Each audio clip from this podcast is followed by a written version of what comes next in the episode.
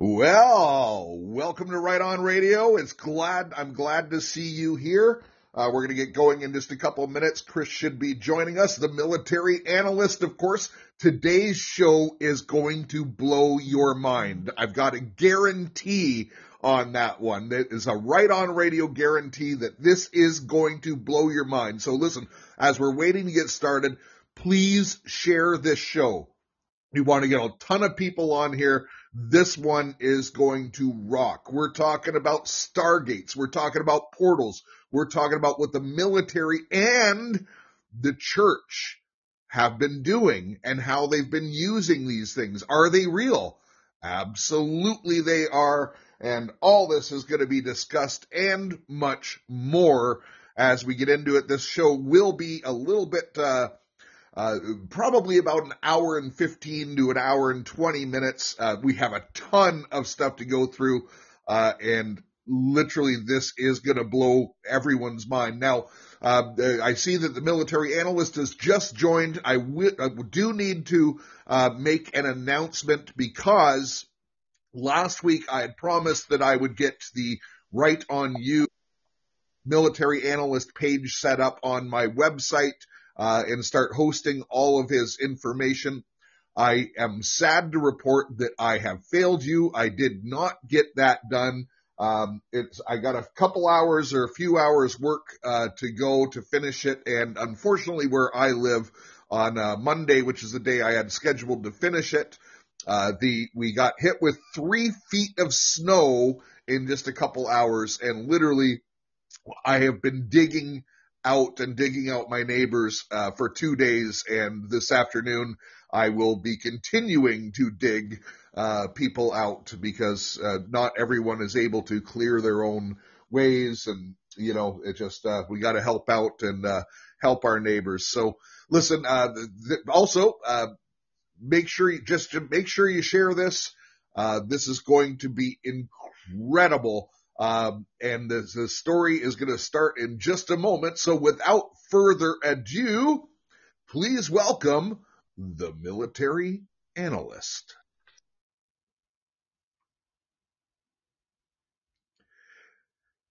Hey, Chris, welcome back to Right On Radio. Yeah.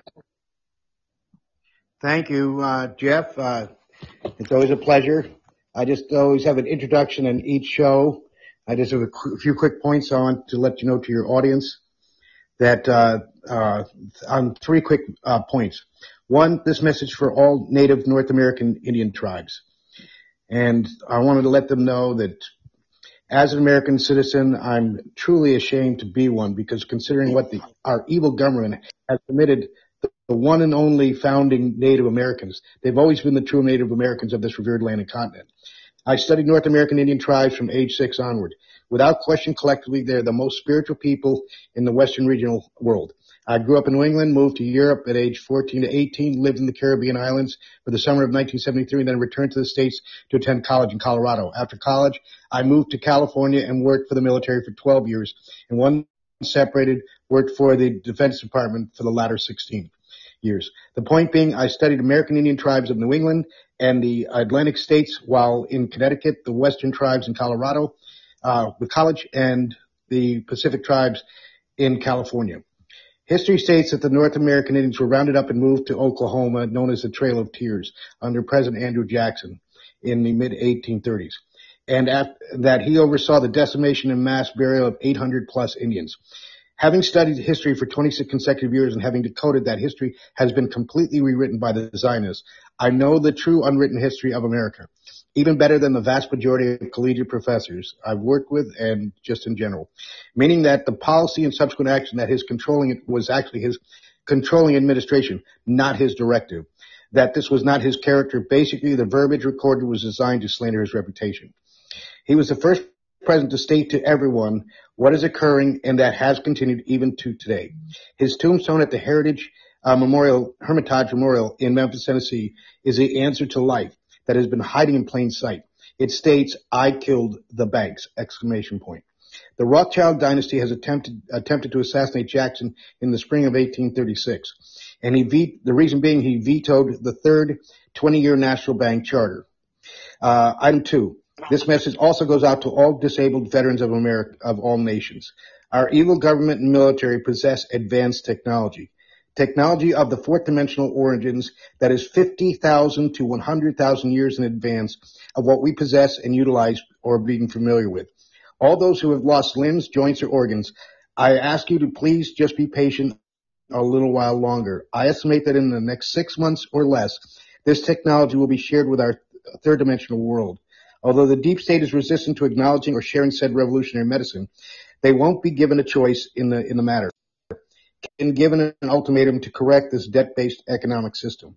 If they don't comply, these fourth and fifth dimensional races of the Galactic Federation have the innate ability to collectively eradicate or vaporize them, as they've been collapsing deep underground bases worldwide over the past few years.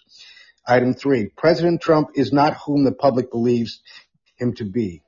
All the evil politicians of the federal, state, and county levels, corporate executives, famous arts and entertainment celebrities, among others, who have been informed that he's issued uh, meaning we've been informed that he's issued 190 federal indictments, 190,000 federal indictments onward, uh, being arrested, tried, and convicted by a military tribunal in Guantanamo Bay, Cuba, thereby resulting in executions or life imprisonment. He, here's your, the real answer to the public.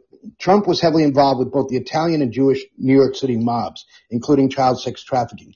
He's not eliminating all these evil people to bring justice to America. Rather, he's eliminating anyone who could possibly testify against him in a court of law and imprison or execute him for the crimes against humanity.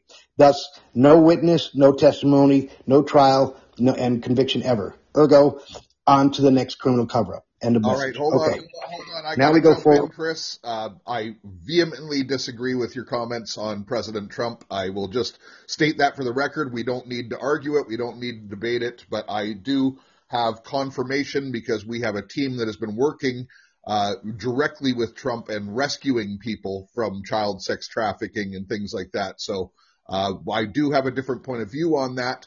Uh, but what we're about to uh, discuss right now, when we get into the portals and, and the technology, and by the way, what Chris did say about the uh, the med beds and stuff like that, that is absolutely becoming a reality, and we do agree on that that thing for sure. Uh, but what we're going to discuss right now, so what Chris is bringing out, the military analyst, he is risking his life to do this, and and probably I'm taking a bit of a risk too by hosting this. Uh, but the the intel that that the military analyst is bringing out here today um, is really going to be mind bending for you. It's uh, highly highly classified at the highest levels. And what he's going to be bringing out today is a lot of truth. So without further ado, we have the military analyst. Chris, take it away. Okay. The first episode that we're going to discuss is the chronovisor. Uh, the Roman Catholic Benedictine monk Pellegro Mario Ernetti uh, developed the chronovisor device that views and hears past or future historical events. This is the Vatican's secret time machine. I found this in 2018. And I have images which you'll be able to show on your site once that's up. Um, the Vatican possesses a time machine, the original chronovisor of Father Ernetti's, that the church officially says was dismantled and destroyed. And it shows that they were, it was started and developed uh, in the early 1940s where two Benedictine monks were trying to see if they could actually access um, images and voices from the past. What happened was in their incredible work, they were actually able to hear a relative of one of the two from over 20 years in the past, as though it was just happening right then. Because what the public probably isn't familiar with is that every event in life is recorded forever and it can always be accessible. But we haven't had that technology. We do now. So, uh, in the pictures, it shows where uh, they viewed um, the apostle Thaddeus, uh, which is in the picture on the left, uh, Jesus Christ, who's in the center, and Joseph of Aramea on the right. That is an original photograph. uh, that was taken from the chronovisor. Because once they mastered the sound, then they went and were able to develop an image to be able to view in the past. And then it shows a picture of Benedictine monk uh, Pellegrino Maria Mar- Mario rather uh, Ernetti. Okay. Then it shows another picture uh, which shows the um, what was attained by the chronovisor. On the left is a one is a picture on the left. It's a split image. They'll see it when it's posted, and it shows uh, the picture of Christ looking up when he's uh, on the cross. The then on the right hand side, so you can compare the two, is a painting of a similar image, image located at a church in Perugia. Uh, that's P-E-R-U-G-I-A. The chronovisor locates, views, and plays back any sight and sound from the past or future as experiences exist forever. The painting was done by witnesses of Christ's crucifixion, which explains their incredible similarity. It is, it just isn't a forgery. Then I have a copy of where it was posted in Italian, uh, in Italy, and then a, a photograph of, um, the, uh, Benedictine monk, uh, Ernetti, uh, in robes uh, adjacent to it. Uh, after that, it, it, shows the article, and then it shows the actual machine they developed uh, based on the schematics, and the public will able to see how they were able to develop this and follow the um, the diagram of what they did to make it. That's known as their blueprints. So basically, in his little 12 by 12 foot mo- monastic cell, Father Pellegrino uh, Ernetti greeted Father Frank, uh, Francois uh, Brune, B-R-U-N-E, one afternoon in the early 1960s. The two men had, had just met for the first time the day before uh, during a ferry ride across Venice's Grand Canal in Italy. During their short conversation, Father Ernetti had said something that struck in Father Brune's mind. The two, who were both experts on ancient languages, were talking about scriptural interpretation when Father Ernetti remarked that there existed a machine that could easily answer all their questions. Father Brune was puzzled about what kind of machine could do such a thing and resolved to bring it up again with Father Ernetti in that day's meeting. When asked about it, Father Ernetti described a device he called a chronovisor, and that's C-H-R-O-N-O-V-I-S-O-R, that looked a bit like a television set. Instead of receiving broadcasts from local transmission stations, however, the chronovisor could tune into the past and in fact, or the future, to allow the viewer to see and hear events that had occurred years or even centuries earlier. Father Ernetti told Brune that the machine worked by detecting all the sights and sounds that humanity had made that still floated through space. Father Brune wanted to know if Father Ernetti and his collaborators had been able to see the crucifixion of Christ. Ernetti replied, we saw everything, the agony in the garden, the betrayal of uh, Judas, and the trial meaning the cavalry. Early, early everyday chronovisors. What Father Ernetti was describing to Brune, the chronovisor, was a type of time machine. It is unlike the fictional devices found in most popular books, TV shows, and movies. However, that transport people into the future or the past. This type of machine would bring pictures and sound from the past into the present. Time machines that transport people seem far beyond anything our technology can currently build. But what about a device that just deals with images and sounds? Could a machine like Father Ernetti described be built? We actually saw crude versions of chronovisors every day. A security camera hooked to a video recorder will enable us to see into the past. Even something as simple as a mirror is really a type of chronovisor. We don't see ourselves in the mirror as we currently are, but as we were a few, excuse me, a few um, moments or seconds before the time it takes the light to travel from our face to the mirror, reflect off of it, and return to our eyes.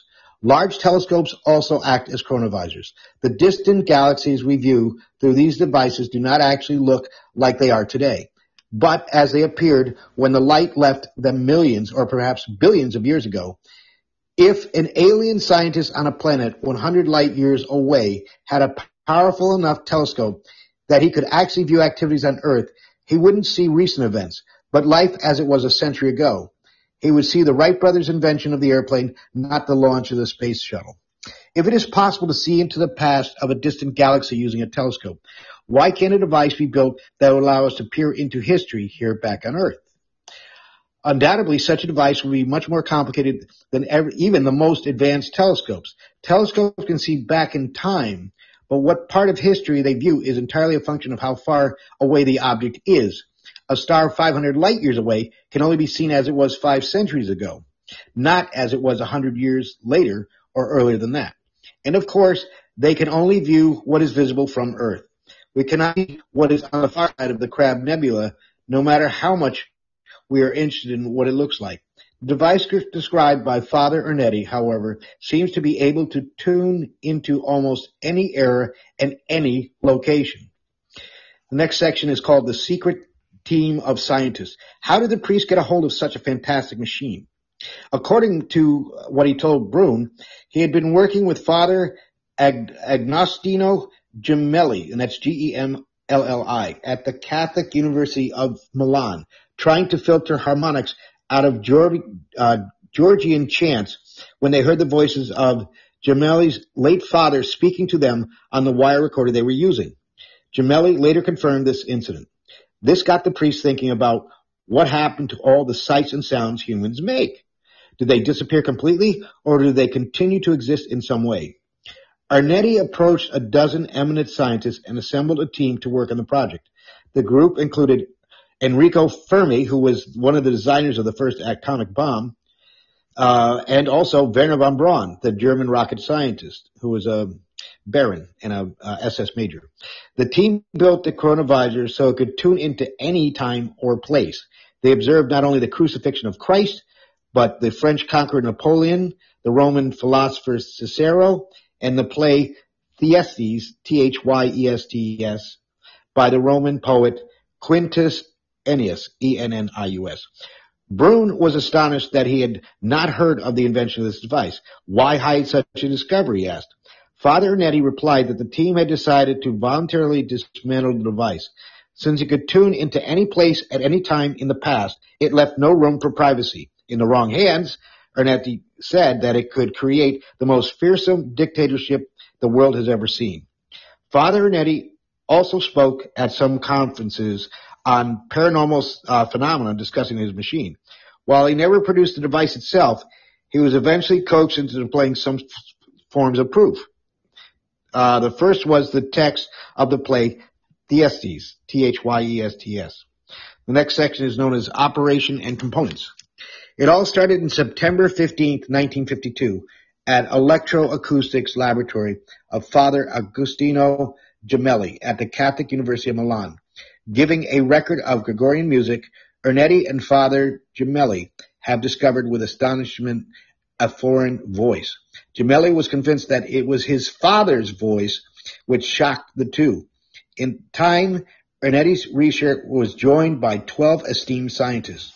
Their names remain unknown, but the monk confessed, however, that among those who worked on the chronovisor included Nobel laureate Enrico Fermi and Werner von Braun, mentioned the rocket scientist of the V1 and 2 under the uh, SS Hitler uh, during uh, July through October 1941, which rained havoc over Great Britain. He developed the V1, which became our cruise missile, and the V2, which became our ICBM, Intercontinental Ballistic Missile. And then they were brought over under Operation Paperclip, so we never had a truly a American space program. We had a German space program because they were so far advanced from us at that time. So, um, onward is basically uh, the two of the great physicists of the world and parents, quote, of the American atomic program. What these scientists have done was to inflame the Catholic Church and to attract the interest of experts of who else but NASA, NASA, National Aeronautic Space Administration. No one knows exactly how it got to the first successful experience. It happened by accident. The basic idea was very simple. It was only a matter of overcoming obstacles, said the monk elusively. Asked who invented the chronovisor, he replied, no one. It was a collective creation. It was composed of three parts. The chronovisor captures images of near or distant past in the form of holograms designed in a cylindrical space. This is how the invention can be briefly described by Benedictine monk Pellegrino Ernetti. First, lots of antennas capable of capturing light and sound. The antennas were made of an alloy of three mysterious metals. The second component was a type of sensor activated and controlled by light and sound waves. The collector can be set to a desired location, a date, and even a certain person. The third component was a complicated mechanism to record the sounds and images. The principles behind this machine is very simple and anyone could reproduce with bad intentions. But I tell you, we have demonstrated that visible and audible wave, uh, uh, wavelengths of the past are not destroyed and they're not disappeared. The greatness of this invention was that I could recover that lost energy has recomposed scenes that took place centuries ago, said Padre Ernetti. Ernetti published articles on the chronovisor since 1965, but they've been overlooked for some reason. On May 2, 1972, the Italian weekly La Domenica del Corriere, which is C-O-R-R-I-E-R-E, which is an Italian uh, paper, published a photograph that showed Jesus agonizing on the cross. In the interview, Ernetti said that the image was captured with a chronovisor. When I tried to capture the images of, on the crucifixion day, I had a problem. Crucifixion on the cross was still at that time daily. The fact that Jesus had to have a crown of thorn on his forehead is not helpful to us because contrary to popular belief, and it was common practice, said the monk, he told how they had to go back a few days to the Last Supper in the evening. I saw everything. Agony in the Garden of uh, Gethsemane, which is G-E-T-H-S-E-M-A-N-E, the betrayal of Judas, the trial, and the ordeal. The chronovisor team filmed everything, but without detail, it was important to keep images, not the script. This article has aroused curiosity, optimism, and even exuberance, not so much in the face of astounding discoveries, especially of open perspectives. On April 8, 1994, Padre Ernetti died in Venice, not before he got on his deathbed a final visit from the Vatican. Chronovisor had already been destroyed. The device can enter into anyone's past. With it, every secret is shattered. State secrets, industrial, private. The door could also be opened to a dictator. Uh, we ended to agree that we needed to disassemble the machine, uh, which would uh, have said Ernetti uh, back in 1980, 90, 1993. In Le Nouvel Mystère du Vatican, it's a French paper, um, Father Francois Brune said that in 1995, the monk also worked with one of Fermi's dis, uh, disciples, with another Nobel laureate from Japan and a scholar Portuguese, some evidence that these great personalities of science have worked with Ernetti, being attracted by unprecedented research.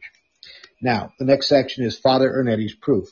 The play Thyestes, which is T-H-Y-E-S-T-S, was written by Quintus Ennius, which is E-N-N-I-U-S, who was born in 239 BC in what is now known as uh, Calabria, Italy, and that's C-A-L-A-B-R-I-A.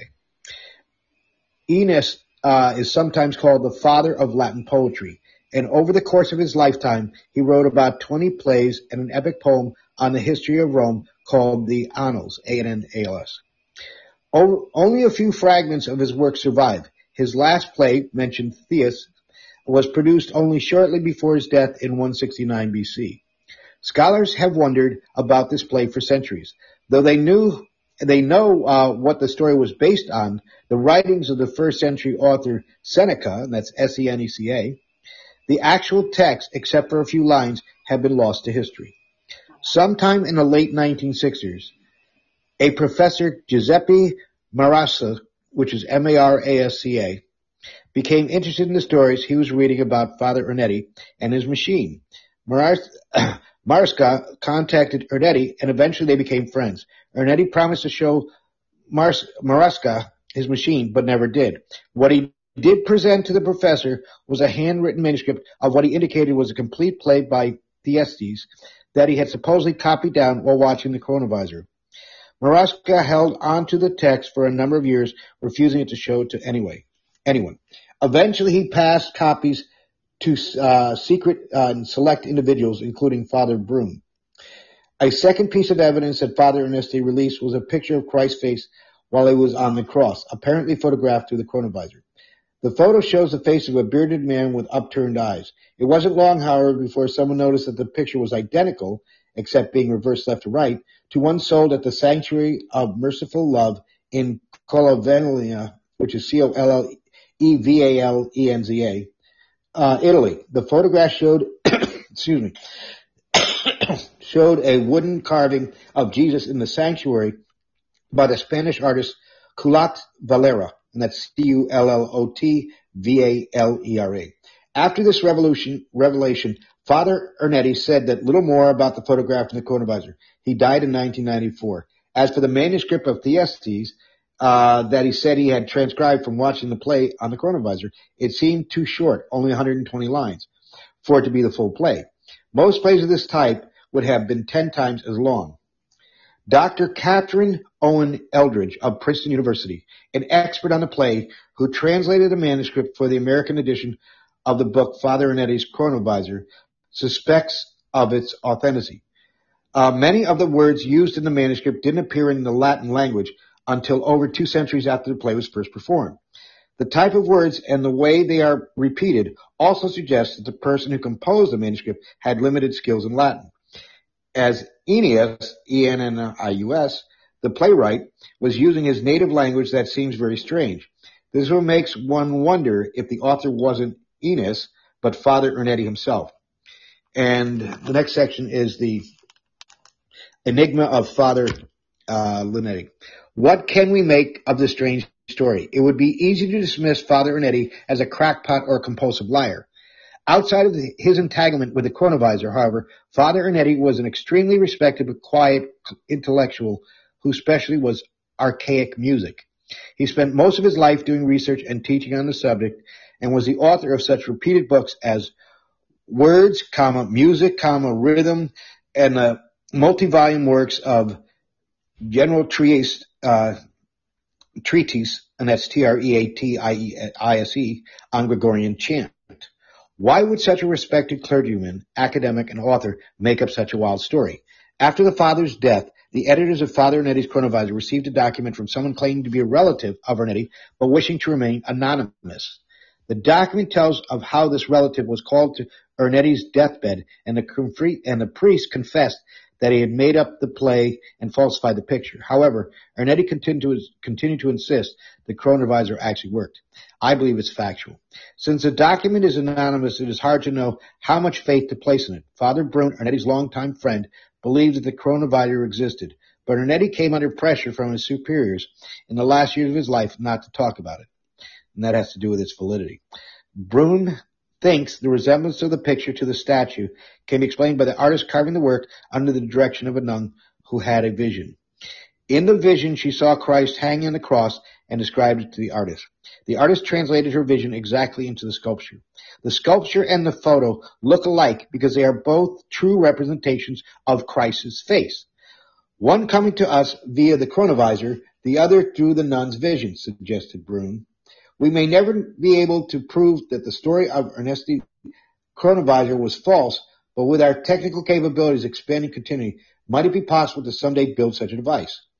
Next section is paleoacoustics, trying to gather remnants of electromagnetic waves left over in the environment and reassemble them into excuse me, coherent image. Seems an overwhelming task, even with the most advanced computers. Some scientists have speculated, however, that we may find past sounds preserved in the environment. They've even given this speculative branch of science a name, and that's paleoacoustics. The idea is that the sound waves might have been recorded and preserved by accident. One possible way this could happen would be during the creation of pottery. In theory, a clay vessel spun on a potter's wheel and given a spiral pattern with a stylus would act like a primitive phonograph. On earlier phonographs, sounds were preserved by using a tin or later wax cylinder spun with a needle, etching a spiral groove down the surface of the cylinder. The needle would pick up the sound waves and etch the vibrations into the grooves. When the needle traveled down the groove a second time, the effect would reverse itself and the needle would vibrate, playing back the recorded sound. On the pottery wheel, the soft clay of the pot would act as a recording mechanism and the stylus as a needle. In theory, the sound vibrations could be etched into the clay. Given that this method of creating pottery has been around for thousands of years, this technique seems to hold out the promise of bringing back sounds from the ancient past. Although this idea for recovering ancient sounds has been around since it was proposed by Richard G. Woodbridge in a letter to the proceedings of the IEEE in 1969. That's an organization. No one has yet been successful in recovering ancient sounds. Um, then it goes on to state that, uh, however, as our instruments become more sensitive, our computers become more powerful, we may yet see success with this type of investigation. Still, if these techniques are successful, they would be a far cry from Ernetti's chronovisor, which could tune into the past at any time or place. Will we ever be able to build a machine like it described? Only time will tell. According to numerous reports, stories that have been published through the years, among the many secrets of the Vatican has, there is a device called the chronovisor. The device enables its user to observe future as well as past events. Many believe this device is one of the greatest guarded secrets humanity has ever had. Some even believe it is a crucial tool which has allowed the Vatican to preserve its influence and power throughout the years. Ever since H.G. Wells composed his novel The Time Machine, many people have been less fascinated by the idea of time travel. Even theoretical physicists dream of the possibility of making it work one day. Everything related to time travel today is related to science fiction, or so it seems at least. Interesting, on May 2nd, 1972, an Italian, Italian newspaper shocked the world when they published an article with a provoking headline, A machine that photographs the past has finally been invented and that is the chronovisor. So that goes, that discusses that, and then we go on to the next section, and that is called Chris, Stargate. Uh, uh, by, I just want to say, uh, I absolutely believe that this technology is available. Uh, you know, we, we know that even in heaven, there's a book of records and there's a library and, uh, every experience is captured. Uh, energy cannot, die, it can only be transferred. It cannot be destroyed. Uh, so I believe there are ways of capturing this stuff, and I'm super fascinated by this topic. Uh, I really, really am, and and even when you look at some of the proofs, like when you when you look at uh, Baron Trump's marvelous underground adventure, the book written you know, in the 1890, and you know, it has Baron Trump uh, traveling through time under the direction of Dawn. You know, um, and then there's the book The Last President, and you know, it mentions Trump. It's it's it's incredible the different things that are are coming to and fro in this world and, and what we're experiencing right now, not only with the medical breakthroughs that Chris started off with, but uh, now we're starting to realize that first of all, time does not exist. Uh, and Chris has mentioned this before. I can, I wholeheartedly agree with that. Uh, time is actually just a man-made measurement of, you know, uh, so there, there's a lot of different things and, uh, this world is not as it seems to most people. So, uh, keep a real open mind as we get into this next section because uh, it's something that Jesse and I have talked about a lot on our program, and what you're going to see is uh, a different way of presenting the information. Uh, but you know these things do exist. I can verify, verify, verify that they do exist. There's lots of people who have come out in the last couple of years acknowledging that these things happen.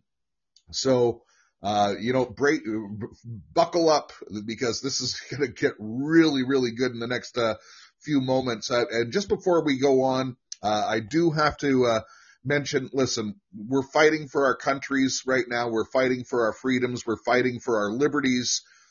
Please, whatever you do, you want to buy American, you want to buy Canadian, uh, you want to support local jobs, you want to stop by putting the chemicals that the cabal has been putting into all of your household cleaners, uh, your food, your nutrients, things like that. So the way to take a stand, the way to fight for your liberty, one of the ways is to simply go to mylibertystand.com, sign up at mylibertystand.com, and one of your fellow Right On Radio listeners, or even Jesse or myself, may, may contact you directly and will take you through a virtual tour of our store. And uh, there's over 450 products. They're all ethically made. They're ethically sold. The price is right. You're not paying more. You're just changing. You're not paying corporations like Walmart and going there and shopping there. And by the way, they're they're turning Walmarts into FEMA camps as we speak. Um, that's not a myth. That's happening. Uh, so stop giving them money start shopping locally, support local jobs, and you're also supporting Right On Radio when you do so. So go to mylibertystand.com. And just before we bring Chris back, I see that Jesse has joined. Jesse, welcome back to Right On Radio. Radio. Hey, good to be here. Jesse, you came right at the perfect time because we just talked about the chronovisor, which is like a looking glass sort of thing that you know was held in the Vatican, and now we're going to get into stargates and portals. Ooh, I'm excited for this conversation. All right. Okay. Okay. Chris, without further ado, back to the military analyst who literally is risking his life to give you this information. Please continue, Chris. Okay. First off, Jeff, is that I did on another podcast, uh, Andrew Basiago, who uh, was involved with time travel, and I did that last week on another platform.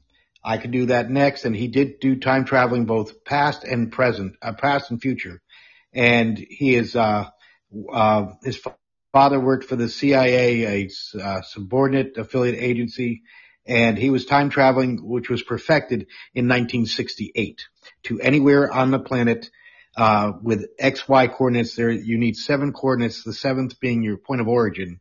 And he was traveling between uh, Westwood, New Jersey to uh, Santa Fe, New Mexico, to Sandia Labs and uh, and the capital. And then he traveled to Mars, and uh, he went back in time to uh, a couple locations. He went to George Washington.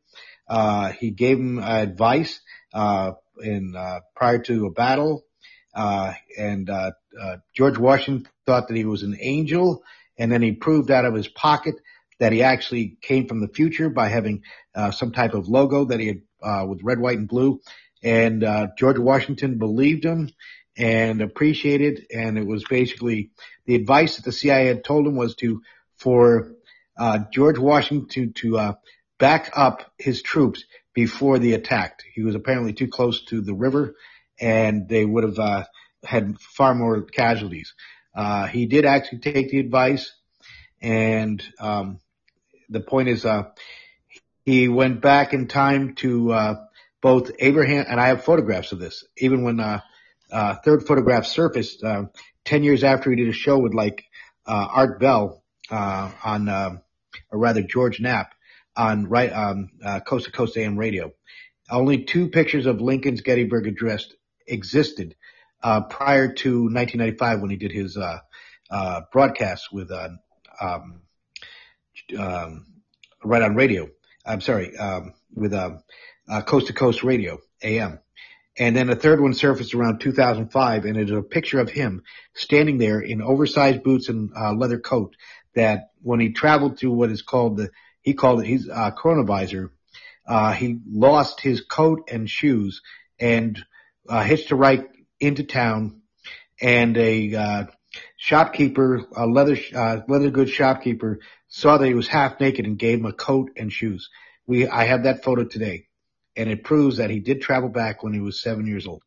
So he also went to Mars twice, and uh, so did Obama. Uh, because Obama was predetermined. He's our first genetic human clone as a president. Okay, uh, onward. This one is. Uh, uh, listen, uh, what that was really intriguing. Let me know in the chat if you want to hear about time travel more next week on the military analyst. So write it down in the chat. Yes, yes, yes. I'm seeing so far. Oh yeah, we're getting an overwhelming response already uh, Chris. So I think we're set for next week, but let's carry on with the portals. All right. The one I was going to do when you had me change the subject last, last episode. Okay. Anyway, uh, okay. This one is called Stargates, the last frontier, portals to other worlds, natural dimensional doorways exist around the planet. Speculation into reality for military use only! Exclamation. First off, we have uh, multiple natural stargates on our planet. Uh, the two that are w- what I call a variant are the Bermuda Triangle and also in in uh, off of uh, the triangle between Florida, the, the Bahamas, and down to uh, Puerto Rico. Uh, that one has always been and has always been known as a a Stargate. But with these natural ones, they shift in dimensions. So therefore, the location and uh, uh, openings vary all the time, and that's how planes have disappeared on different flights, and they actually go into it, and some never return.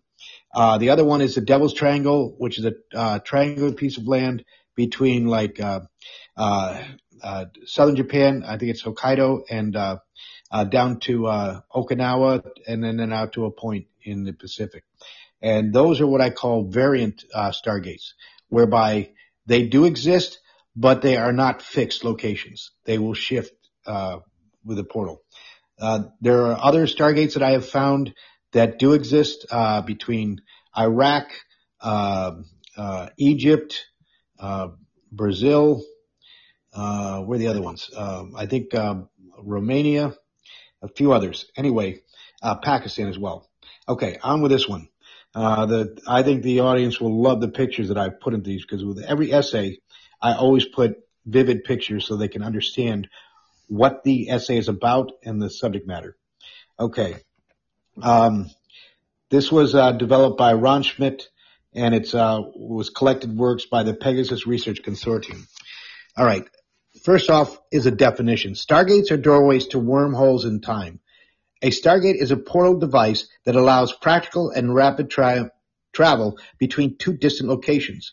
As space and time are relative and intertwined, a person can travel vast distances in the galaxy or universe without requiring a spacecraft.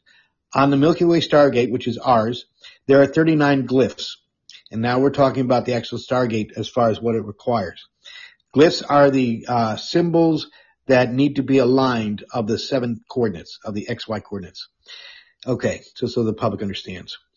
And um, uh, on the Pegasus Stargate, there are 36 glyphs. Each star system will possess different numbers or combinations of glyphs dependent on the number of stars, meaning the XY coordinates in that system. A typical Stargate's dimension would be 15 feet, which is 4.6 meters in diameter.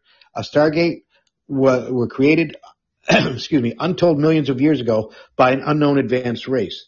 The Akanaki, Anunnaki, which is uh, what came to our world to two locations, and I have many essays on this, uh, which is Mesopotamia too. They left ancient technology behind when they departed, buried in the sands of time. the U.S., Great Britain, USSR, France, and Germany and Israel have been in collusion to retrieve and reverse engineer this advanced science. This has to do with the wars in the Middle East. Uh, there are five to six tiers of deception that the presidents and our government and military have uh, played upon the American public. Uh, the first it was when we went into uh, uh, Iraq. It was supposedly that um, Saddam Hussein had uh, weapons of mass destruction. That's a lie. He did not have it. Iran was developing it, but he hadn't reached that point. That was the first deception. And then the second deception was, uh, let's see, that we were going in there to basically um, correct uh, the uh, Saddam Hussein was training trading U.S. dollars, and no country ever goes off the U.S. dollar and lives to regret it, as far as dictators and politicians.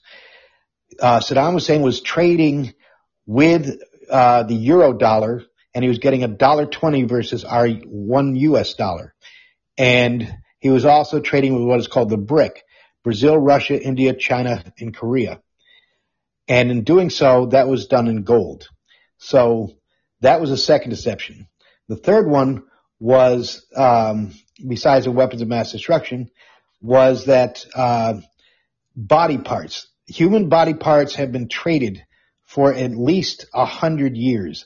And I have an essay showing what body parts are worth, how much an eye is, how much uh, uh, a tongue to a, a, any organ, liver, uh, lungs, heart, etc. So that was the third. The fourth was that um, when they went in, when the military went in, what, what wasn't told to the American public is that we have black operations, and these are your basically your uh, what is known as um, uh, Kraft and Blackwater. They've changed their names as they do all the time, and now one of them is AAA, AAA. But the point is, they go in there, and the real mission to go into Iraq was to gain the technology that was left behind by the Anunnaki, because they were a fourth dimensional race. They were reptilian, and they left around uh, 2700 BC to 1700 BC in that range. And behind they had left stargates and advanced weapons and technology. And it's been buried by the sands of time. And these six countries that I mentioned were all working together in collusion to gain access to it. Saddam Hussein wanted it, but he didn't have the resources at the time. And so that's why he, he allowed uh, engineers from France and uh, Great Britain, etc., to go in so that he could share in it. However, that didn't happen. So that was, those are the main ones. And the other is this, is that the other level of deception is that there are very affluent people in this world, in this debt-based economy that are multi, multi-millionaires and billionaires. They love uh, antiquities and they love collecting them. This is a hobby for them since they're so affluent.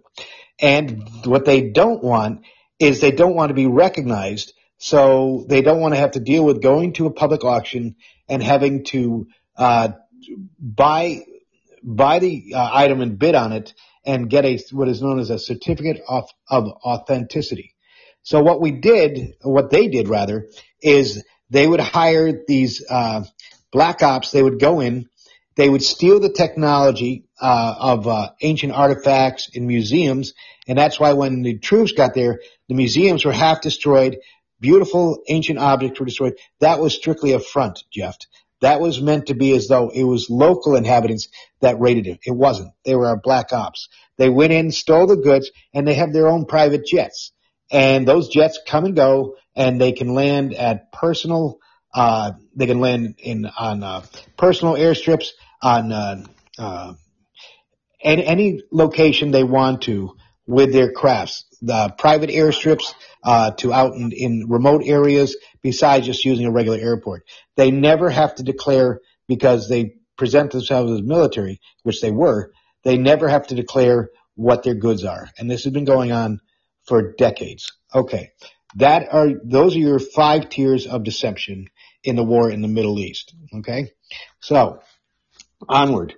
The number of glyphs is dependent on the network in which the gates belong, meaning the solar system. Six of these glyphs plus the point of origin, the seventh, serves as coordinate to map out a specific location in space that one can dial. Uh, additional glyphs may also be selected which include and increase the distance of travel, allowing the gates outside the current galaxy to be reached, a process that requires significantly more energy than interstellar coordinates dialing. Unlike the sci-fi movies we've seen, the mode only requires one stargate to send from and the other to return from, not two gates to send and receive simultaneously. The series using the concept, meaning this, uh, con- the series uh, Stargate, to send and receive simultaneously. The system used the concept dialing into other known Stargate coordinates. Each destination travel point is determined by the grid coordinate being set to. Tesla's 1930 uh, designed Stargate plans used twin convex 8-foot linear tower boxes set 10 to 12 feet apart to generate the dimensional field. And what you'll learn in the uh, series next week is that when it was being developed by Andrew, uh, Andrew Basiago's father, who had been uh, time traveling between 1962 to 1968 independently without letting his family know, that um, it also ages you. So when this happens by going forward or backward in time, because you're dealing with different dimensional capabilities, it ages a physical human body. So um, we'll get into that next week. Uh, Tesla designed the, uh, the Stargate, as mentioned. Our government stole his journals uh, with these schematics and began working on perfecting the technology um, in January of 1943. This is when when uh, Nikola Tesla was murdered by Otto Skorzeny, Skorzeny S-K-O-R-Z-E-N-Y. He was uh, Hitler's uh, uh, colonel in the SS Waffen, and he was uh, Hitler's uh, personal assassin and bodyguard. as well as uh, Major General Major General uh, Gehlen, who developed the OCI, uh, which is um, uh, the first generation of of the um, uh, CIA, and then he developed the uh, OSS, which was Office of Strategic Services between 1941 and 1942. They were imported by our government, unbeknownst to the American public. Germany and the United States were never enemies, and neither was Russia. It was all about the three principles of one, uh, power, which equals control, two, greed, which equals wealth, and three uh, is conquest, land and territory acquisition or ownership. And we'll get into that later. Uh, so they murdered uh, Tesla in his apartment. The two of them uh, stole his material, talked to him, gained information from him, then suffocated him with a pillow. He was 86 when he was killed. Uh, it was functional in 1968 to any point on Earth. Ten years later, by 1978, it was enhanced to interplanetary travel. The U.S. government has had Tesla-based quantum access time travel technology for over 40 years of when this article was written.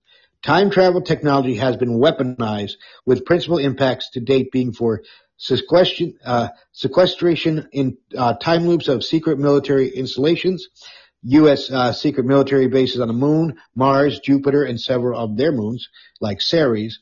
Politi- item two is uh, political control of the human population. Item three is political surveillance.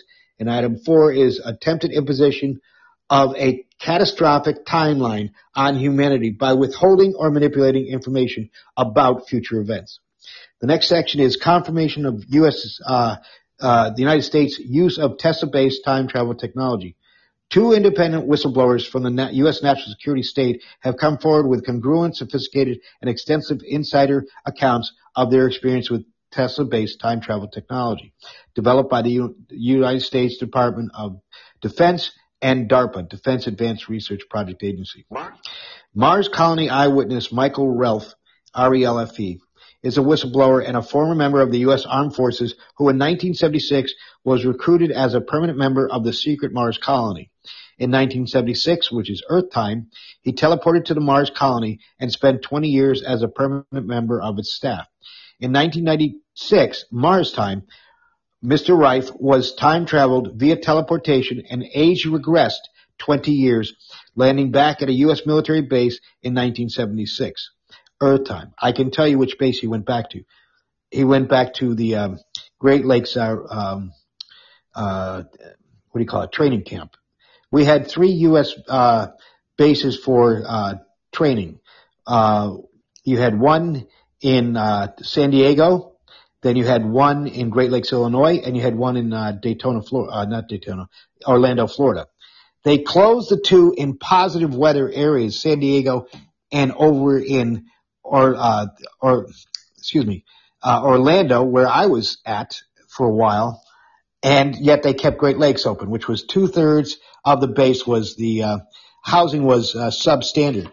The reason why that was kept open was because they had a time portal there in the basement of one of their buildings, and this is where several of the people who which have had a, um, uh, regression therapy have come forward, and it was in that base where they were time traveling. That is one of the most prominent ones. The other one is uh, at uh, uh Area 52 and 51 in Las Vegas. Okay, onward. Um, in the confirmation of U.S. Uh, use of Tesla-based time travel, uh, the Mars colony uh, eyewitness Michael Relfe is a whistleblower. Corey Goode is another one, and a former member of the U.S. Armed Forces who, in 1976, recruited as a permanent member of the secret Mars colony. I went on basically, and he, he traveled back and forth. Now we have had this technology going back at least to 1960, and they also have had age regression. I know goes back to 1940, where they can take a person's physical body and when they go to Mars or to Jupiter or to the moon, and they work there, and they call different timelines. Then when they return, they have their memory erased. Number one, it's blank. So they have no recollection of what they did and the technology they were exposed to. And then they return back to the United States and they serve either a four to six, whichever service branch, because these are the elite, and do a regular term in the U.S. military without any prior knowledge of what they have done. Several have realized they had glimpses of what happened in the past and they had uh, regressive, professional regressive therapy done, and these are the ones that have come forward. Uh, Corey Goode is another one. Anyway, um, so uh, he then served six years in the U.S. military on Earth before honorably discharged in 1982. In a two separate volume book, The Mars Record, authored his wife by his wife Stephanie Relfe. Uh, she had uh, at least a bachelor of science. She was the uh, therapist which was able to break the codes that he was programmed with because it's very sophisticated. I have an article on my other laptop and it's really worth reading because it has three levels of uh, to protect this knowledge of not being uh, reported to the public. And each time she encountered that, it was like, I can't talk about that. You know, his responses, uh, I can't go there. I don't know anything. And she, over time, over a period of three years, she was able to break the coding. And this is how she was able to recall all of his past uh, information to help him write the book. And eventually they did actually get married. Anyway, onward. So, um, Mr. Relfe described the, the two types of individuals at the secret Mars colony. To clarify, remember there are two kinds of people that I, that he remembers. Number one is people visiting Mars temporarily. That is your politicians, VIPs, etc. They travel to Mars via a jump gate. They visit for a few weeks and return. They are not time traveled back. They are VIPs. They are off limits. Item number two is the other type, permanent staff members. They spend 20 years uh, duty cycle. At the end of their duty cycle, they are age reversed and time shot back to their space-time origin point. They are sent back with their memories blocked. They are sent back to complete their destiny on Earth. Four independent whistleblowers, including Michael Relfe, has confirmed the existence of one or more U.S. secret bases on Mars as a uh, forward strategic uh, military bases for occupation or defense of the solar system. These whistleblower witnesses include, besides him, uh, former U.S. Army uh, Sergeant Major Robert Dean, former participant in DARPA's uh, Project Pegasus, Andrew Basiago, which I'll do that one uh, next week, and former U.S. Department of Defense scientist Arthur Newman. Uh, I think he was eliminated. Uh, Andrew uh, is a former participant in DARPA Project Pegasus 1968 to 72 that developed Tesla-based quantum teleportation and time travel in the time-space hologram, initiating the U.S. program of time-space chrononauts. According to Mr. Basiago, the U.S. government already had fully operational teleportation capabilities in 1967 to 68, and by 1969 to 70 was actively training a cadre of gifted and talented American schoolchildren, including himself, become America's first generation of chrononauts. That's C-H-R-O-N-O-N-A-U-T-S, or time travel explorers. This training, he said, culminated in 1981, when as a 19-year-old he teleported to Mars First by himself after being prepared for the trip by the CIA officer Courtney Hunt, who is related to the Hunt brothers, which control the silver market out of Texas. And then a second time in the company of just Hunt with him. Uh, both trips, Mr. Basiago said, were made via jumper located at a CIA facility in El Segundo, Calif- El Segundo, California. The apparent purpose of the trips to Mars was to familiarize him with Mars being the CIA uh, knew of his destiny pertaining to publicly establishing the fact that Mars is an inhabited planet and deemed it important that he visit Mars and experience uh, its conditions firsthand. Mr. Basiago's involvement in advanced U.S. time travel research. As a child, he was brought in at age seven at being a Mensa of 140 students um, that they got trained during summer uh, months and they were on a drug program so if they ever thought about talking or uh, sharing any information, they received very painful uh, shockwaves. So this is all part of our big pharma drug corporations that have done this. And uh, Mr. Hunt's identity as a career CIA officer has been confirmed by Dr. Jean Maria Arrigo, A-R-R-I-G-O, an ethicist who works closely with U.S. military and intelligence agency and by U.S. Army Captain Ernest Garcia, whose story's uh, career in U.S. intelligence includes both serving as a guard on the Dead Sea Scroll expeditions of Israeli archaeologist Yigal, Y-G-A-L, Yadin, Y-A-D-I-N, and as the Army Security Attache, Attaché to Project Pegasus. Mr. Basiago has revealed that between 1969 and 1972, as a child participant in Project Pegasus, he, he both viewed past and future events through a device known as a chronovisor and teleported back and forth across the country in portal tunnels um, located at the uh, Curtiss-Wright Aeronautical Company facility in Woodridge, New Jersey, and the Sandia National Labs in Sandia, New Mexico. He also went to the state capitol with his father, teleporting. A chronovisor is a device that uses a screen or holographic template to locate and display scenes from the past or future in the time-space hologram. The chronovisor was originally developed by two Vatican scientists in conjunction with Enrico Fermi, uh, Fermi and later refined by DARPA scientists. I went over that before in the other article. DARPA had explained five reasons for involving American school children in such a new and dangerous and experimental activities. First, the Department of Defense wanted to test the mental and physical effects of teleportation on children. Second, Project Pegasus needed to use children because the holograms created by the chronovisors would collapse when adults stood within them. Third, the children were uh, what is called, it's Latin, tabula rasa, T-A-B-U-L-A-R-A-S-A, of the mind that has not yet gained impressions of experience. So they're naive and innocent and would tend to see things during the time probes that adults would tend to miss, overlook. Fourth, the children were trained upon growing up would serve in a covert time-space program under DARPA that would operate in tandem with the overt space program under NASA. And five, lastly, the program sponsored found that after moving between timelines, adult time travelers were often becoming insane, and it was hoped that by working with gifted and talented children from childhood, these are Mensa students, uh, the U.S. government might create an adult cadre of chrononauts capable of dealing with the psychological effects of time travel. Those are the five. In contrast to the chronovisor probes, in which a form of virtual time travel was achieved, the teleporters developed by Project Pegasus allowed for physical teleportation to distant locations, sometimes with an adjustment forward or backward in time of days, weeks, months, or even years.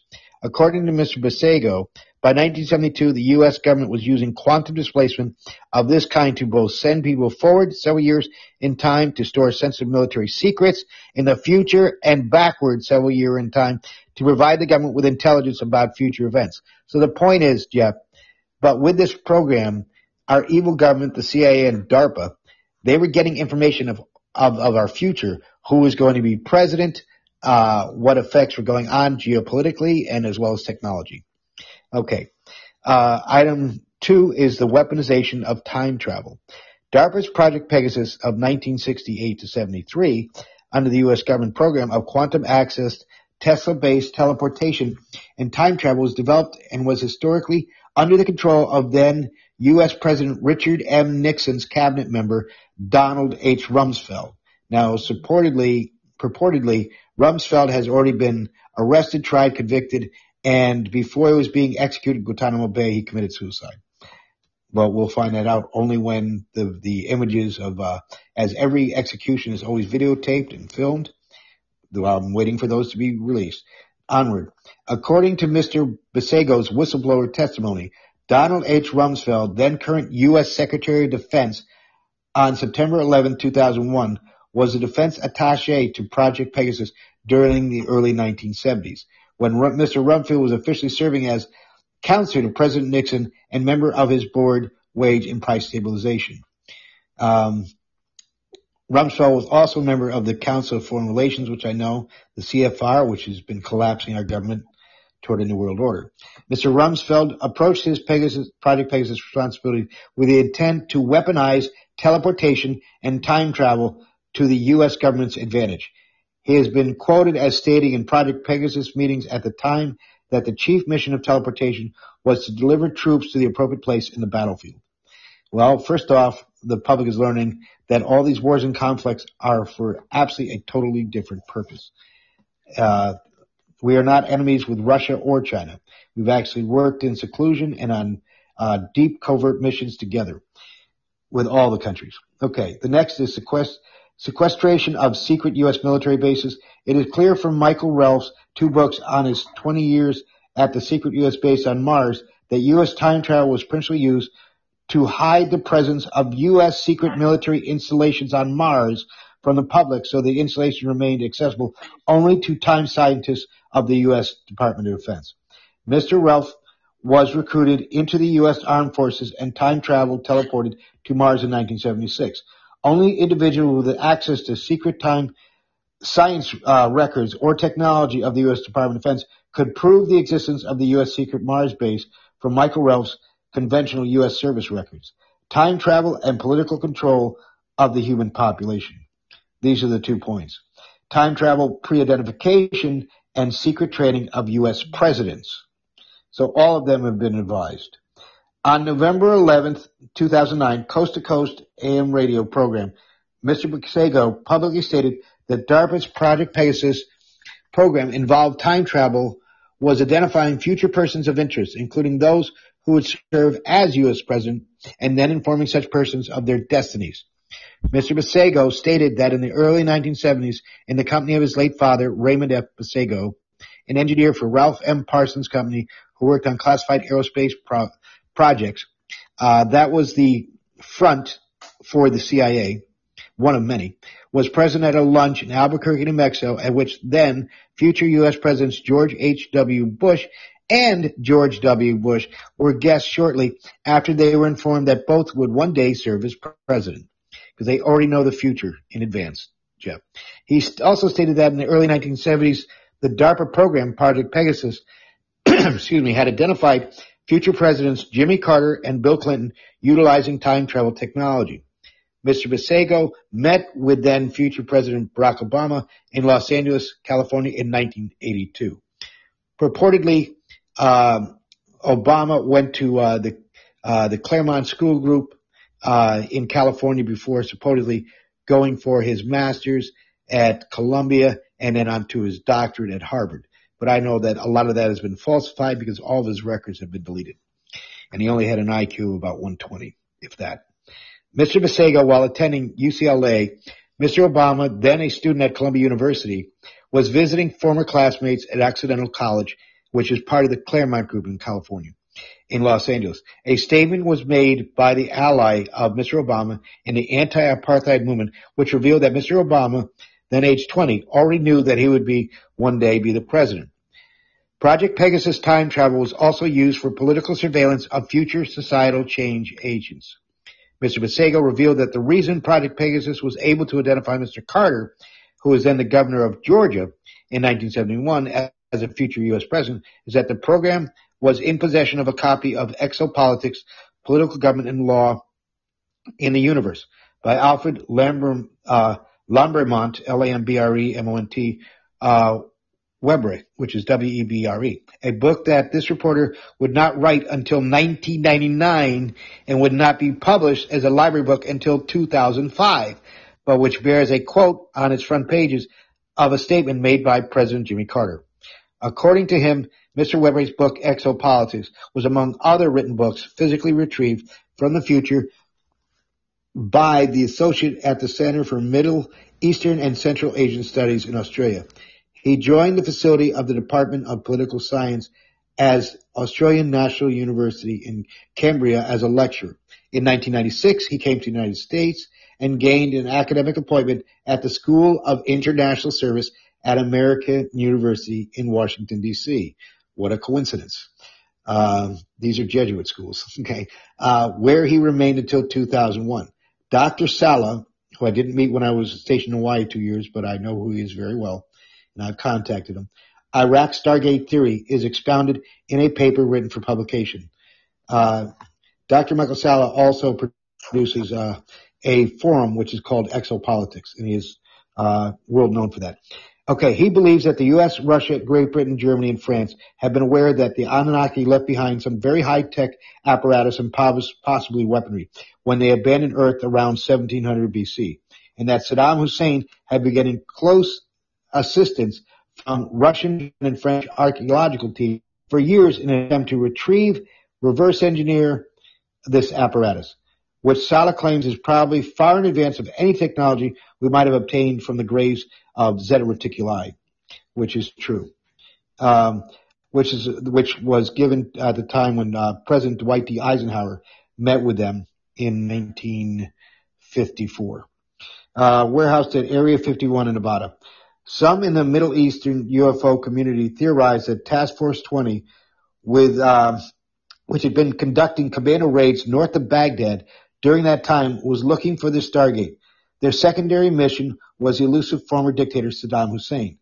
According to a local Mahmoud, which is M-A-H-M-O-U-D, al-Diwaniyad, which is D-I-W-A-N-I-Y-A-H-I, the alien Stargate, okay, his paper, may be hidden away in one of the several locations. Uh, some possibles include an ancient crypt beneath the Sumerian ziggurat, the pyramid of Dur uh, Kurigalzu, which is uh, D-U-R, second word K-U-R-I-G-A-L-Z-U, near Baghdad. The so-called Dark Ziggurat of Enzu, E-N-Z-U, located at Az-Zab, which is A-S-Z-A-B, then another A-S and another S-A-G-H-I-R, which is known in um, their language as Little River, Little Zab, or River Valley, which was once the lair of, this is a new word for me, but it's Gimil, G-I-M-I-L, hyphen I-S-H-B-I, Gimil Ishbi, a Sumerian sorcerer of 3000 BC. Because this technology goes way back. So, uh, onward is that, uh, is, uh, travel intelligence about 2012 to 2013, uh, being a catastrophic timeline.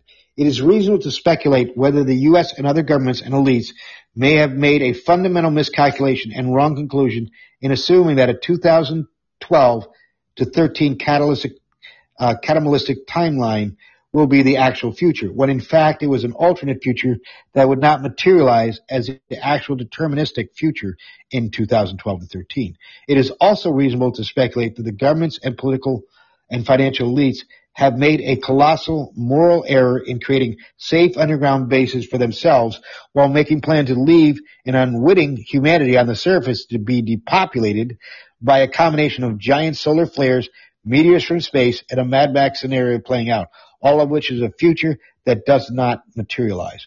In July 7, 2010, presentation by Dr. Courtney Brown of the Farsight Institute stated there are anomalies that suggest the U.S. government and elites are heavily invested in covertly preparing for the two that this was written earlier, uh, 2012 to 13 catastrophic timeline, while keeping the bulk of the human population completely in the dark.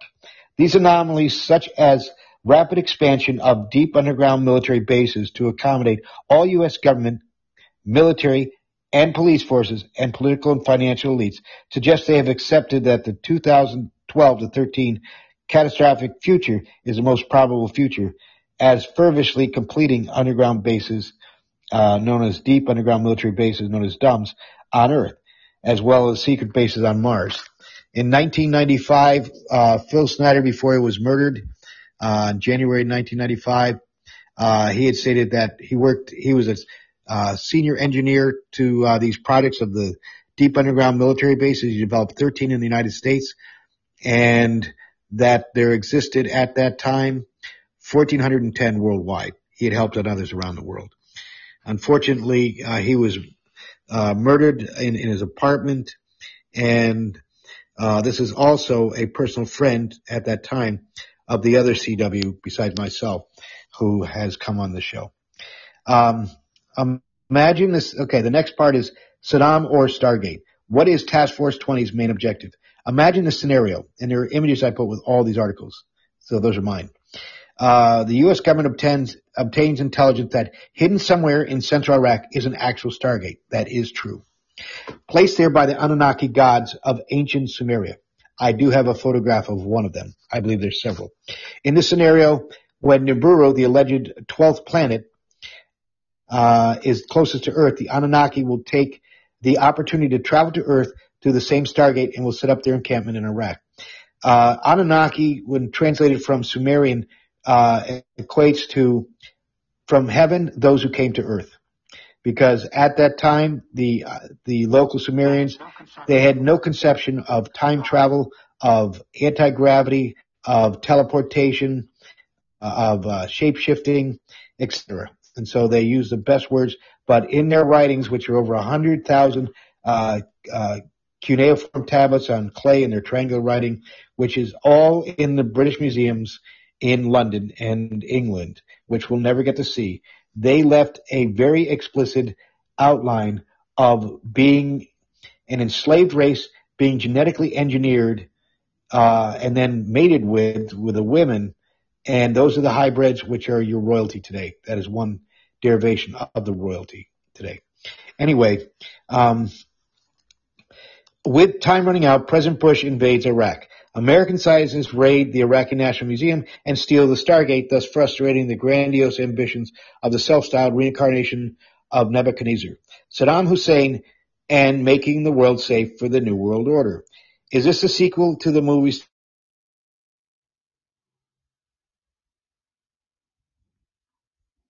Oh, Chris, you cut out there. I'm not sure if you're still talking, but you, the last thing we heard is this a sequel to the movies. Your microphone is not muted. Oh, it is muted now. So just hit the microphone one. There you are. You're back. I'm sorry. Basically, I got interrupted and that, that person who called knows I'm on live show today. Okay. Um, anyway, um, I apologize for that. I, I haven't, I don't have a fancy phone. Uh, in, okay. So onward. Um, basically, um, it's being queried that is it a new Star Trek movie? No, it's none of these. According to Dr. Michael Salla, it is probably exactly what happened. Dr. Salla, an Australian national, obtained his MA in philosophy, his Master of Arts from the University of Melbourne, and then his doctorate, his PhD in government from the University of Queensland in 1993. Um, after spending two years as, at Project Pegasus, brought back in time to, to, to 1990, 1971 as a prior time travel, at that time in 1971, Mr. Webre was general counsel of the New York City Environmental Protection Administration and had been placed under time travel surveillance by the U.S. government. Mr. Basiago also stated that Project Pegasus identified uh, Laura Magdalene Eisenhower, that is the great granddaughter of U.S. President Dwight D. Eisenhower, as a future ally. Thus, it is there is historical precedent for the covert political surveillance via remote sensing in time of a person of interest like her, Laura Magdalene Eisenhower, the great granddaughter of Dwight D. Eisenhower. She was offered an opportunity to go into this, into the covert uh, deep space program. She declined.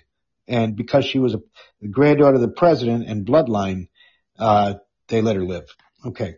The next section is known as time travel, and she has spoken out publicly on this. Time travel and 9-11. Mr. Basiago uh, has publicly stated that how in 1971 he viewed moving images of the attack on the Twin Towers on September 11, 2001, that had been obtained from the future and brought back to the early 1970s.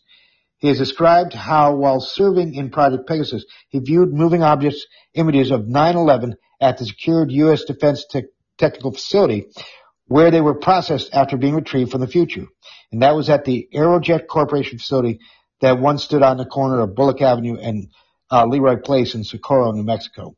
In all likelihood, Mr. Rumsfeld, as a defense attaché to Project Pegasus, would have known about and possibly had control over the data about 9-11 derived via quantum access and brought it back to the early 1970s for analysis by DARPA Research and Development Program under his administrative authority. Mr. Basiago's eyewitness account that Secretary Rumsfeld and others knew about 9/11 decades in advance before, uh, because data about it was gathered via DARPA's secret time machine time travel program, which unlocks several of the more enigmatic uh, events of 9/11. Uh, both their literature and um, maybe the key to society's unraveling the ultimate accountability for the false flag operation that took place on September 11, 2001. Time, next section is time travel and natural catastrophes. A chronovisor probe in the early 1970s by DARPA's Project Pegasus chose an archetype uh, target in Washington, D.C. Project Pegasus chose to view the U.S. Supreme Court building in 2013 via chronovisor and Project Pegasus participant, and Mr. Basiago found that the Supreme Court building was under 100 feet of stagnant water at that time. So these are different scenarios that can be developed and things change. And so the future is not written, but the past is. And the past cannot be changed. Even when you travel backwards in time, they cannot impact the, the future, the, the past, which would become our present to our future. A Farsight Institute remotely uh, viewing study of material natural catastrophic targeted the archetypal target right across from the U.S. Supreme Court building meaning the U.S. Capitol building in 2013. In all, 39% of the remote view reports viewed the U.S. Capitol in ruins alongside deep water. That was one possibility. Mr. Basiago has also stated that because the chronovisor did not identify absolute deterministic futures, but rather alternative futures in this multiverse, this catastrophic vision of Washington, D.C might be from an alternative timeline that does not materialize in our timeline, known as the multiverse. Uh, results show that 29% of Farsight remote, viewers targeting the U.S. Capitol in 2003, 2013 did not see a Washington, D.C. devastated by natural catastrophe. Here then we have the 2012 to 13 catastrophic and 2012 to 13 non-catastrophic futures side by side. DARPA's Project Pegasus chronovisor technology for probing future events in time-space hologram was state-of-the-art in the early 1970s. Project Pegasus itself was under the policy oversight of Donald H. Rumsfeld as a Nixon cabinet member. It may have been that president-level decisions were made in the early 1970s to commence underground shelter preparations on the basis of Project Pegasus and other uh, timeline events. Beneath the ancient fortress of uh, in uh, the Little Zab River Valley north of Mosul, Saddam's re- reported underground base in Al Ouija, which is A L hyphen O U J A, three kilometers or two miles north of Tikrit, which is T I K R I T, uh, which was built by him supposedly by the the Zar- Zazari aliens, which is Z-A-R-Z-I, extraterrestrials whose UFO crashed in Iraq in December 1998 and who were given sanctuary in Zarzi by Saddam. Uh, the editor's comment, Dr. Salla's uh, paper uh, places a whole new spin on the UFO crash in 1998. Did the Zarzi aliens land in Iraq deliberately, or was this plan all along to reactivate the ancient Anunnaki Stargate? Since you can't show pictures at this time, you will see one that I do have of a, a real Stargate that was found in Iraq.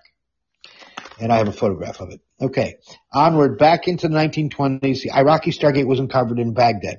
This Stargate was surrounded by the Green Zone. During the Iraq War, and was the whole purpose of the war. Weapons of mass destruction were an excuse. Having control of the Stargate was the goal of the Bush administration as well as Nazi Germany. Now that takes it back a long time. This is a repeat of when Hitler and Germany went to Iraq to fight against the British as both wanted control of the Iraq Stargate. The Fuhrer Directive of number 30 dealt with German intervention in support of Arab nationalists in the Kingdom of Iraq. During the 1930s, representative of Nazi Germany and fascist Italy attempted to gain favor with various Iraqi nationalists and promise support against the British. On May 2nd, 1941, after tensions mounted on both sides, the British a, launched a pre-exemptive land strikes against Iraqi forces and the Anglo-Iraqi War began. Rashid Ali immediately requested that the Germans make good on their earlier promises of assistance. The international zone, formerly known as the Green Zone, they'd always change names, is a heavily guarded diplomatic government area closed off streets in central Baghdad where U.S. occupation authorities live and work.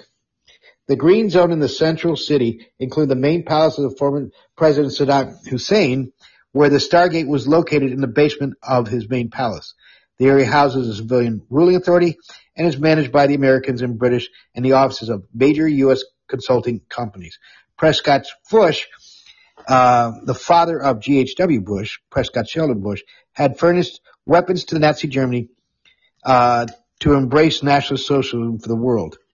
The next section is known as Rockefeller's Chase Bank and Prescott Bush Fund secret space program. According to research carried out over the last few years, Wall Street bankers, among others, financed Hitler's rise to power while making large profits at the same time. I know for a fact, because I have a list, there were 553 American corporations uh, trading with the enemy under the uh, trading with the against the uh, trading with the enemy uh, legal act. Uh, uh, you have all your three car manufacturers of Ford, Chrysler, and GM, Kodak. Um, all they all, all your banks were all trading. It was all a rigged deal. Okay.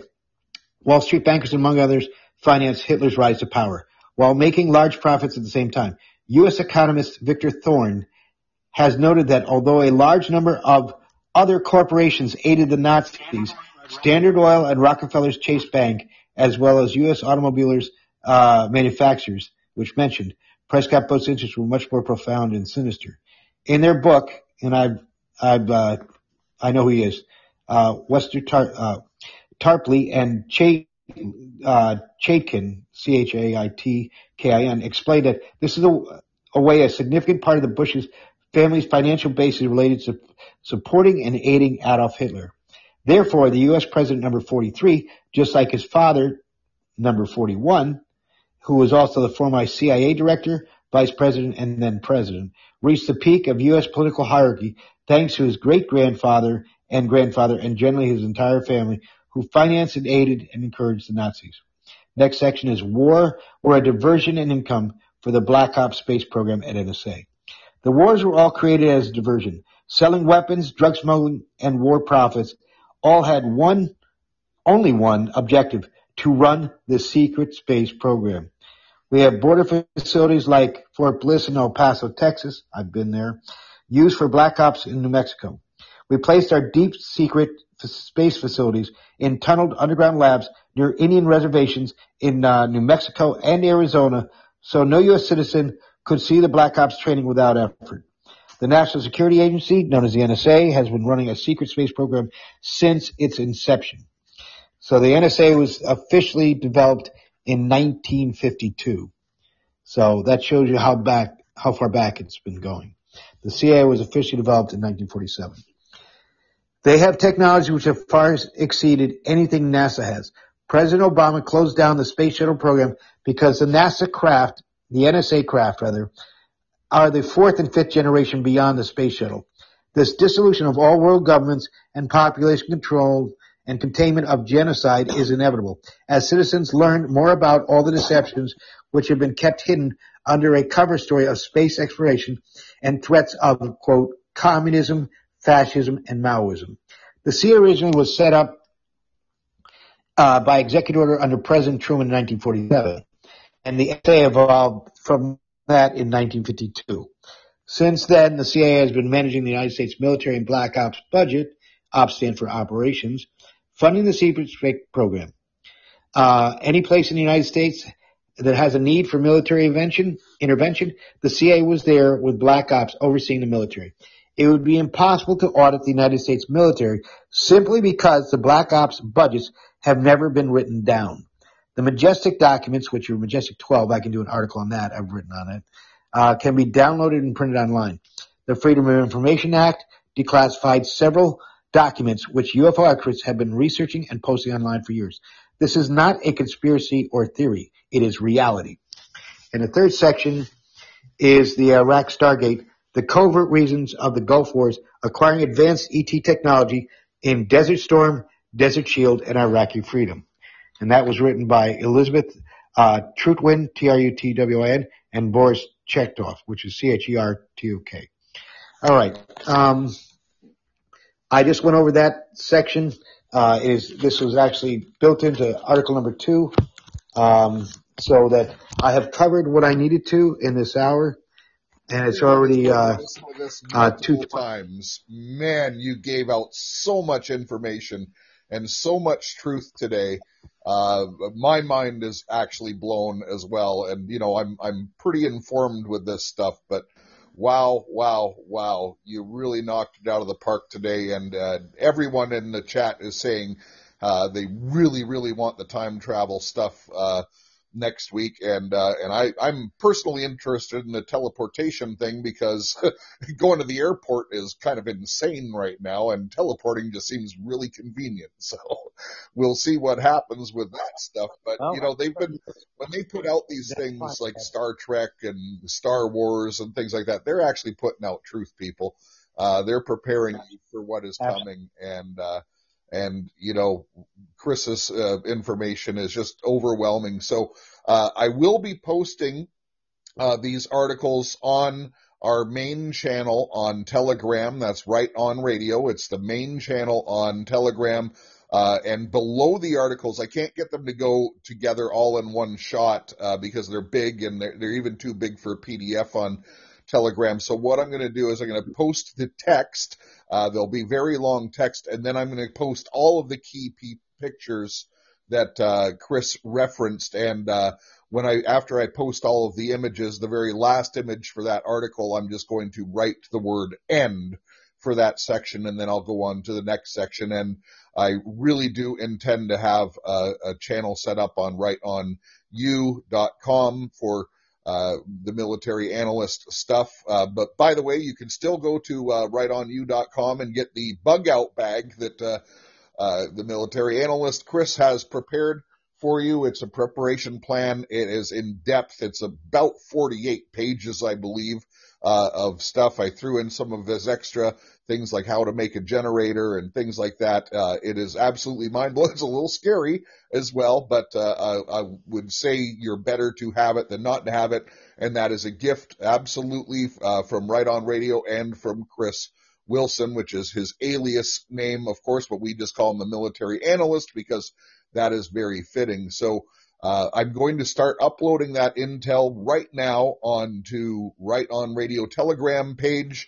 Uh, please be patient. It does take some time to put up, but I will get it up in the, you know, probably, uh, it'll take, you know, up to an hour to get the, uh, the three main articles, uh, put on. And, uh, because of the snowstorm has, you know, t- knocked my timelines out of commission, uh, this week. I'm not sure if I'm going to do a Friday show here on Podbean as a Podbean exclusive, uh, but it is possible uh, that I will. And if I do, it will be at about 12 noon.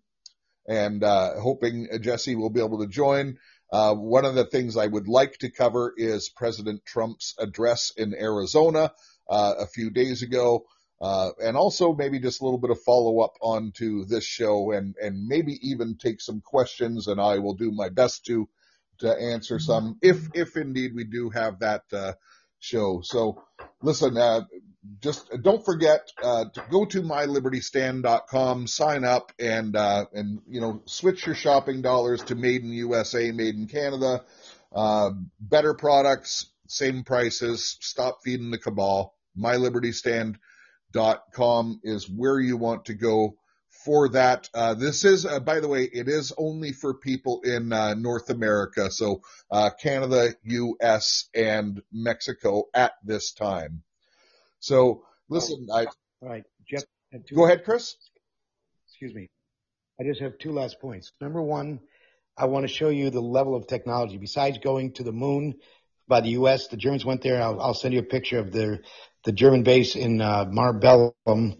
Uh, it's in the form of swastika, which is at the, at the, southernmost polar region on the dark side.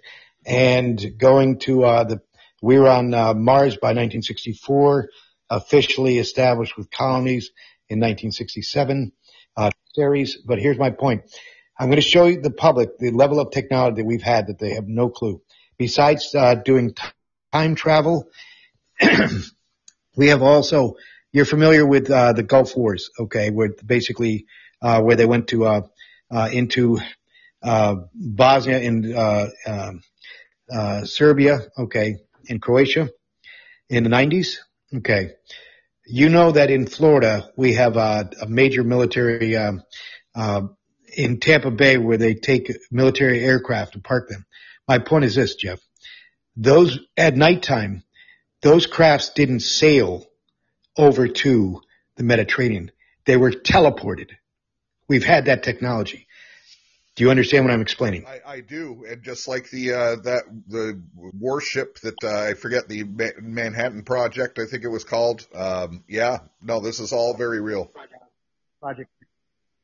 Right. So those those ships would always be transported in the, in the dead of night, midnight to 2 a.m., and they would be literally because it'd be so dark that people would think that they've gone out to sea, so they go out of go out just out of out of sight, and then they're physically teleported over to crew and everything over to the Mediterranean.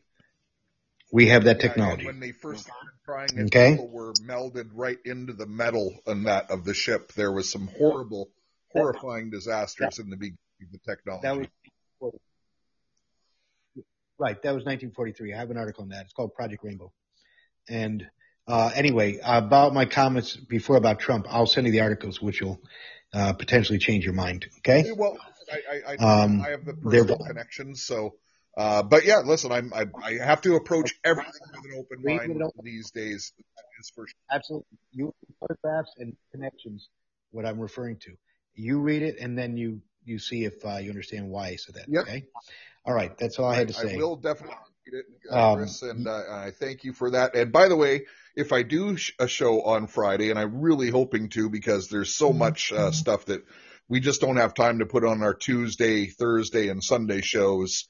Uh, one of the things is uh, when Chris mentions going to Mars, perhaps I will give you some intel that there's more than one Mars. Yes. so we'll leave Okay. that as a cliffhanger. Yes. Hey, Chris, I really appreciate it. And remember, ladies and gentlemen, love your God, love your family, love your neighbor, and make a difference in your community.